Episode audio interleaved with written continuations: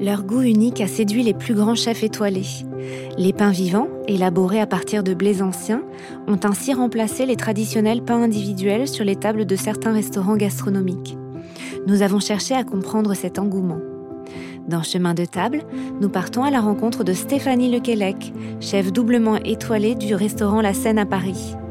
Longtemps fascinée par le pain, il aura fallu un confinement pour qu'elle ose se lancer avec son pâtissier Pierre Chirac dans une fabrication artisanale maison. Je suis Elisabeth Legal. Passionnée par tout ce qui touche à la gastronomie, nous sommes heureux de vous présenter Chemin de table, un podcast où il sera sujet de transmission, de terroir et de gastronomie. Chaque épisode comprend deux parties où nous mettons en lumière les personnages de cet univers passionnant.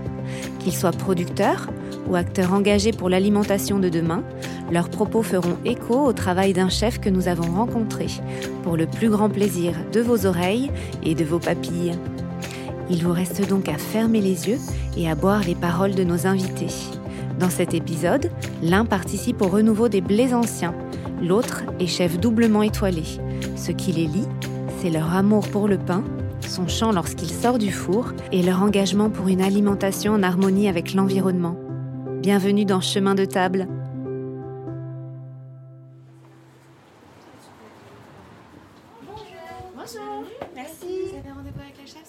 Souvenez-vous, dans la première partie de cet épisode, nous étions à Cucugnan, à la lisière des Pyrénées orientales. Un petit paradis où nous rencontrions Roland Feuillas, meunier passionné qui nous parlait de son retour à la terre, à l'ombre de son moulin. Nous sommes de retour à Paris, au restaurant La Seine dans le 8e arrondissement, en présence de la chef doublement étoilée, amoureuse du pain, Stéphanie Lequelec.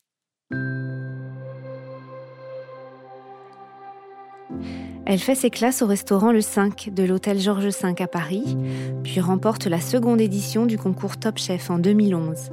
Elle devient alors chef du restaurant La Seine de l'hôtel Prince de Galles en 2013, où elle obtient une première étoile l'année suivante, puis une deuxième en 2019. Elle décide alors d'ouvrir son propre établissement, également nommé La Seine, où elle récupère ses deux étoiles au bout de quelques mois seulement. En 2020, elle inaugure MAM, une épicerie fine traiteur tenue par sa maman. Bonjour chef. Bonjour. Merci de nous accueillir dans votre restaurant. On va parler d'un aliment que l'on retrouve sur toutes les tables, le pain. Euh, comment vous est venue l'envie de cuisiner tout d'abord? Ah bah, Toute petite parce que je suis issue d'une famille où on mangeait bien, où on était bon vivant. Donc euh, voilà, pas de cantine pour moi, pas de supermarché, que des bons petits plats mijotés par ma maman et mes grands-mères. Donc c'est un petit peu voilà mon enfance qui m'a euh, amené à ce métier. Donc votre maman qui joue un rôle, je crois, dans l'entreprise. Oui, dans une des maisons, chez MAM, effectivement. On en parlera un petit peu plus tard tout à l'heure, mais c'est une histoire de famille, votre mère et vos grands-mères qui vous transmettent le goût des bonnes choses, et vous, à votre tour, qui intégrez votre maman dans votre entreprise? Bah, c'est un, une espèce de cercle finalement. Euh, la cuisine chez moi est un petit peu un matriarcat. Euh, cette cuisine, cet amour de la bonne cuisine m'a été transmise par ma maman et mes grands-mères, puis j'ai fait mes armes, et puis effectivement, c'est, c'est une façon de boucler la boucle que d'avoir aujourd'hui euh, à mes côtés ma maman dans une des aventures. Dans votre restaurant, la scène, votre carte est écrite comme une pièce de théâtre. On en parlait avec Mathieu Guibert où il y a une certaine théâtralisation. Hein. Les gens viennent euh, comme ils viendraient au spectacle. donc chez vous, c'est un répertoire en deux actes suivi du dénouement. Racontez-nous. Alors en deux actes et parfois plus lorsqu'on se laisse aller sur le menu mise en scène où on me laisse libre de raconter l'histoire. Mais effectivement, bah, aujourd'hui, nous, on a un restaurant qui est, qui est très simple, qui est dans la simplicité, la convivialité, avec cette cuisine complètement ouverte sur le restaurant. Mais j'irais presque, voilà, c'est comme si je recevais mes clients chez moi, dans mon appartement, dans ma salle à manger, puisque finalement, c'est une belle salle à manger. Et donc, effectivement, nous est venu l'envie de, théâtraliser, en tout cas de jouer sur ce champ lexical de ce lieu qui, qui se prête, de cette scène salée et sucrée qui, qui s'installe le temps d'un dîner ou d'un déjeuner pour nos clients.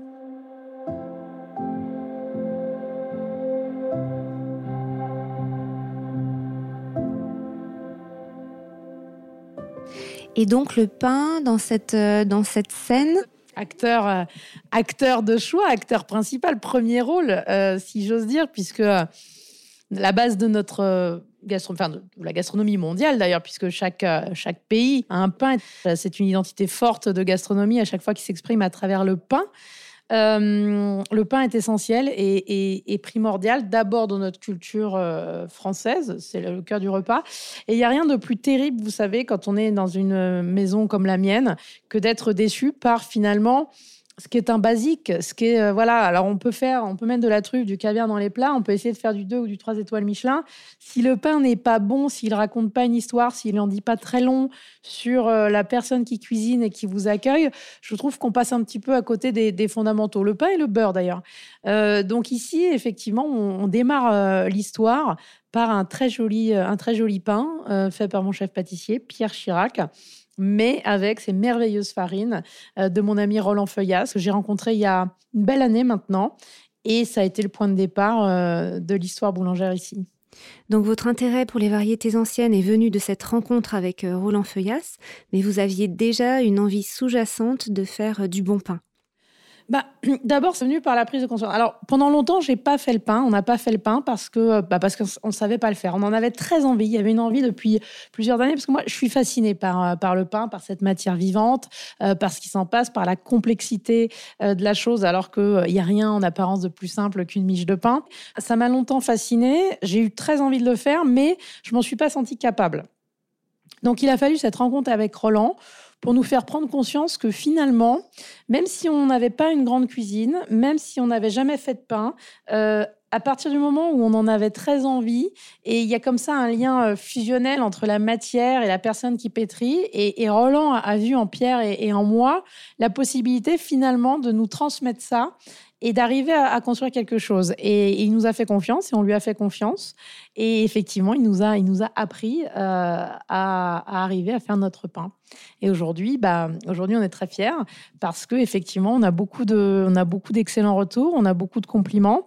Après, sur le sujet blé ancien proprement dit, on cherche les meilleurs produits à chaque fois dans tout ce qu'on fait. Donc effectivement, quand vient le moment de faire du pain, on s'interroge sur la qualité de ce qu'on va mettre dans notre pain. Donc les farines anciennes sont assez naturellement revenues puisqu'en plus, on, on, a quand même beaucoup de clients qui sont euh, qui ont des difficultés à digérer le gluten, etc.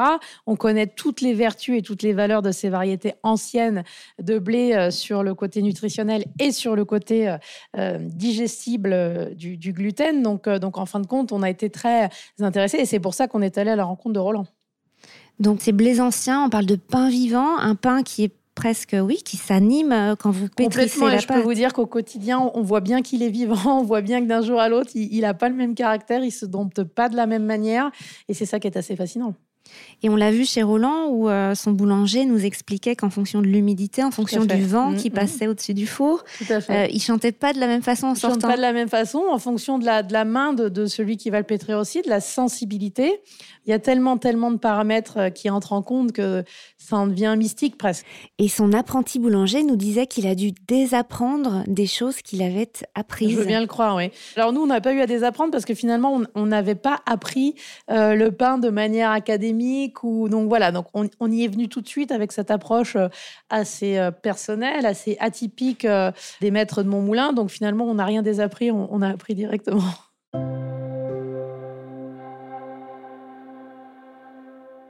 Cette rencontre avec les maîtres de Montmoulin, c'est venu d'un bouche à oreille. Pourquoi vous êtes tout d'un coup tourné vers eux? Un bouche à oreille. On a, on avait des, voilà, on, avait euh, un ami en commun euh, qui est François Régis Gaudry euh, avec Roland, et, j'ai souvent échangé avec François Régis sur ma fascination, sur ce qui était en train de se passer à, Cucugnan, mon envie de rencontrer le personnage.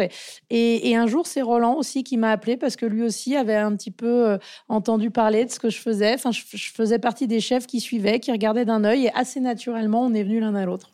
Oui, il nous a parlé de coup de foudre amical, vraiment, mmh, où tout d'un coup, c'était une évidence entre vous, euh, comme si vous vous connaissiez depuis 20 ans. Absolument, ça fait, je vous dis, une bonne année maintenant qu'on se connaît. On s'est d'abord beaucoup parlé pendant le confinement. En fait, je pense que ça a été une rencontre euh, épistolaire finalement. Alors, épistolaire via, via les réseaux sociaux, parce que épistolaire moderne, version 2020.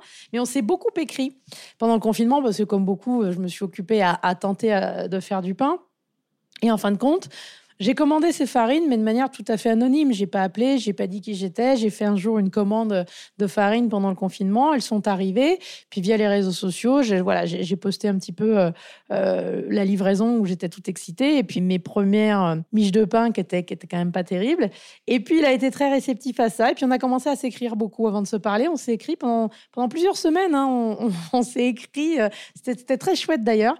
Et puis après, on s'est parlé. Et puis après, on s'est rencontrés. Et puis c'était parti. On est allé le pendant deux jours avec, avec Pierre euh, Chirac et, et David, mon mari. Et puis ça a été un coup de foudre euh, amical, oui.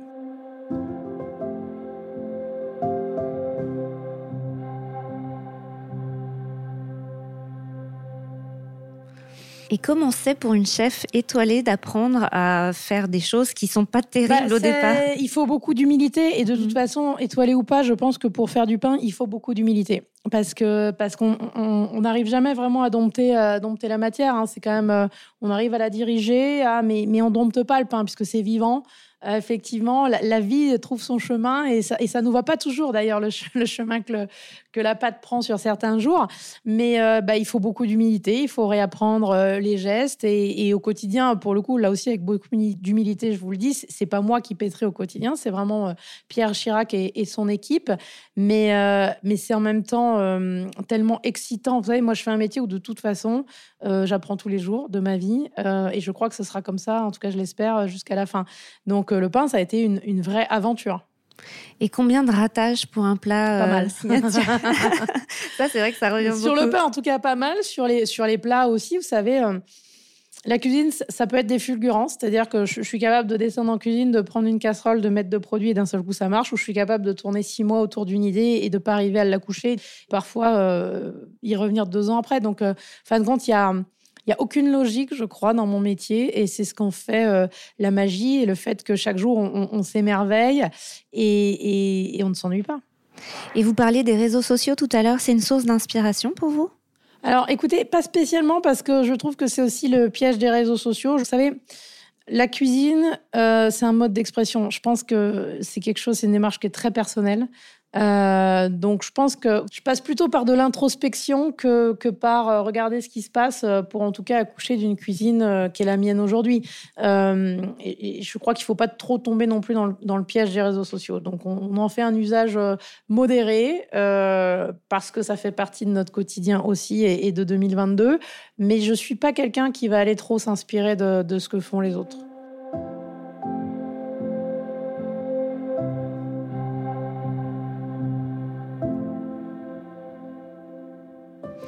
Tout à l'heure, vous parliez effectivement d'une scène, les clients qui viennent ici comme s'ils étaient chez vous, à la maison. c'est important pour vous le sens de l'accueil? Très important parce que pour moi, c'est la valeur fondamentale de la table. Vous savez, la table, pour moi, c'est vraiment un, prétexte social. C'est un prétexte pour rassembler euh, des amis, des gens qu'on aime, euh, des ados parfois, parce que moi, j'ai deux grands ados. Euh, finalement, une table, c'est un des rares endroits où on arrive encore à, partager des choses. Donc, pour moi, en, créant ce restaurant il y a trois ans ici, pour moi, le cœur du message, c'était de faire un lieu de convivialité, un lieu d'échange et de partage, un, endroit dans la simplicité, dans la sincérité. C'était vraiment mon point d'honneur en créant cette maison ici. Donc, euh, donc la valeur fondamentale pour moi, c'est ça, c'est cette, cette simplicité, cette sincérité et ce sens du partage euh, que j'essaie d'avoir ici. Et vous l'avez senti pendant la pandémie, ce, manque de convivialité? Les gens faisaient peut-être du click and collect? Oui, alors je l'ai, senti. Bon, on est comme tout le monde, on a, confiné pendant un mois, mais rapidement on s'est remis au travail. Et là, on, a eu un, élan euh, incroyable de clients euh, fidèles, puis d'autres qui nous ont découvert, qui se sont greffés. Et, ça a été euh, de l'échange et du partage de manière assez différente. Et en même temps, c'était très réconfortant parce qu'on en avait besoin. Et rien que d'aller livrer ou de donner un sac dans cette période-là avec des bons petits plats un client, bah, ça réchauffait le cœur quand même. Oui, parce que le, métier de chef est un métier où il faut énormément travailler, donc du jour au lendemain s'arrêter, ça doit, ça doit perturber. Oui, ça doit perturber. Puis c'est très préoccupant. Pour, pour, moi, c'était une, jeune maison à l'époque. Donc effectivement, on, ne doit surtout pas mettre un genou à terre. On doit se battre pour se dire, bah, quand on pourra rouvrir, il faudra qu'on soit debout. Donc on s'est toujours battu, entouré d'une équipe formidable et avec des clients qui ont vraiment été euh, extraordinaires et qui, à chaque fois qu'on a réouvert, euh, étaient au rendez-vous, sont au rendez-vous aujourd'hui. Donc euh, il y a une dimension humaine qui est, assez incroyable dans, dans cette maison, en tout cas. Donc quand on tombe amoureux d'une cuisine, il y a beaucoup de loyauté euh, de la part des clients. Ah, je crois. Euh, beaucoup de sincérité ah, aussi dans les retours. Je crois que quand on est sincère avec nos clients, qu'on essaie de les recevoir avec beaucoup de cœur, euh, beaucoup de gentillesse, je crois que la mayonnaise prend. Et on parlait l'autre jour du fait d'avoir des plats signatures, que certains clients deviennent presque les, les sites, oui, qu'on peut partir d'ailleurs. Hein. Et, même des nouveaux plats signatures qu'on peut tester, enfin qu'on aimerait devenir signature, qu'on peut tester avec des clients fidèles. Vous savez, je ne crois pas qu'on sache qu'on sort un plat signature au moment où. Vous savez, c'est comme un musicien qui va sortir un titre. Euh, on ne sait pas à l'avance que. Vous voyez ce que je veux dire C'est vraiment l'accueil du public et des clients qui fait que ça devient que ça devient culte et que ça devient euh, signature. Donc moi, quand je sors un plat, euh, je le sors comme ça et, parfois naïvement. Et puis, c'est pas toujours les, plats sur lesquels on mise qui finalement deviennent signatures. C'est assez drôle hein, d'ailleurs. Et comment on sent que ça commence à vibrer? C'est que ça commence à parler quand, en je, vois tous les clients. Moi, ici, je vais parler avec tous mes clients et, à un moment, sur certains plats, il y a, un écho en fait. Quand euh, une, deux, trois, cinq, dix tables commencent à vous parler du même plat, vous vous dites Ah, tiens, là, il y a, peut-être un truc. On tient quelque chose. Mm. Avec votre chef pâtissier Pierre Chirac, vous avez créé une bûche de Noël en forme de baguette qui rend hommage au pain. Et elle a été imaginée autour des farines de Roland Feuillas, je crois. Absolument, oui. Donc cette bûche était un hommage effectivement à notre rencontre et, au coup de cœur qu'on a eu sur euh, les farines de Roland. Et d'ailleurs, toute la gamme de Noël avait été imaginée puisqu'on avait fait un saucisson brioché, des petits sablés, une galette des rois aussi autour de voilà toute la thématique euh, avait été euh, abordée. Et, voilà, et Pierre a voulu travailler euh, tout ce qu'on retrouve euh, dans l'élément euh, pain, donc un crémeux au levain, une mousse pain grillé. Enfin voilà, on a travaillé vraiment 5-6 éléments qui tournaient autour des marqueurs et, des stigmates du pain. votre parcours est passé par de, de grandes maisons. là, aujourd'hui, vous avez monté votre propre maison, vous avez monté l'épicerie avec votre maman. Qu'est-ce qu'on peut vous souhaiter pour l'avenir? Quels sont vos projets? Bah écoutez, que, que, tout continue comme ça, puisqu'on a la chance d'avoir deux maisons euh, très belles, très complémentaires, euh, qui tournent plutôt, euh, plutôt très très bien avec des clients qui sont fidèles. Donc déjà, si tout ça pouvait perdurer et, être solide, ce serait déjà pas mal. Et au niveau de l'équipe, vous avez une équipe fidèle, j'imagine. Est-ce que vous voyez qu'il y a des difficultés au niveau du recrutement? Est-ce que vous avez des difficultés à retenir les gens? Oh oui, il y a des difficultés, surtout à recruter. Euh, moi, j'ai la chance d'avoir une, équipe assez forte et, soudée. Euh, après, là, l'idée, c'est vraiment de venir euh, greffer de, nouveaux éléments qui, eux, sont sont pas évidents effectivement à attirer. Après, les retenir, on y arrive quand même. On a, on a quand même de la stabilité dans nos équipes, mais deux, trois éléments de plus sur chaque maison seraient, seraient les bienvenus. Très bien, merci beaucoup, chef, pour cet échange. à bientôt. À bientôt. Au revoir. C'était Chemin de table, un podcast qui met en lumière des personnes inspirantes autour de leur passion commune pour une gastronomie authentique et responsable. Nous espérons avoir éveillé votre curiosité et vous avoir donné envie de mieux consommer et de mieux manger. Cet épisode a été réalisé par Romane Grolot et Elisabeth Legal, monté et mixé par Bernard Natier et mis en musique par Michaela Vital. Merci à Stéphanie Lequelec pour le partage de ses savoirs. Vous pouvez vous abonner à Chemin de Table sur toutes les plateformes de podcast. N'hésitez pas à nous laisser des commentaires et des étoiles et à en parler autour de vous. À bientôt!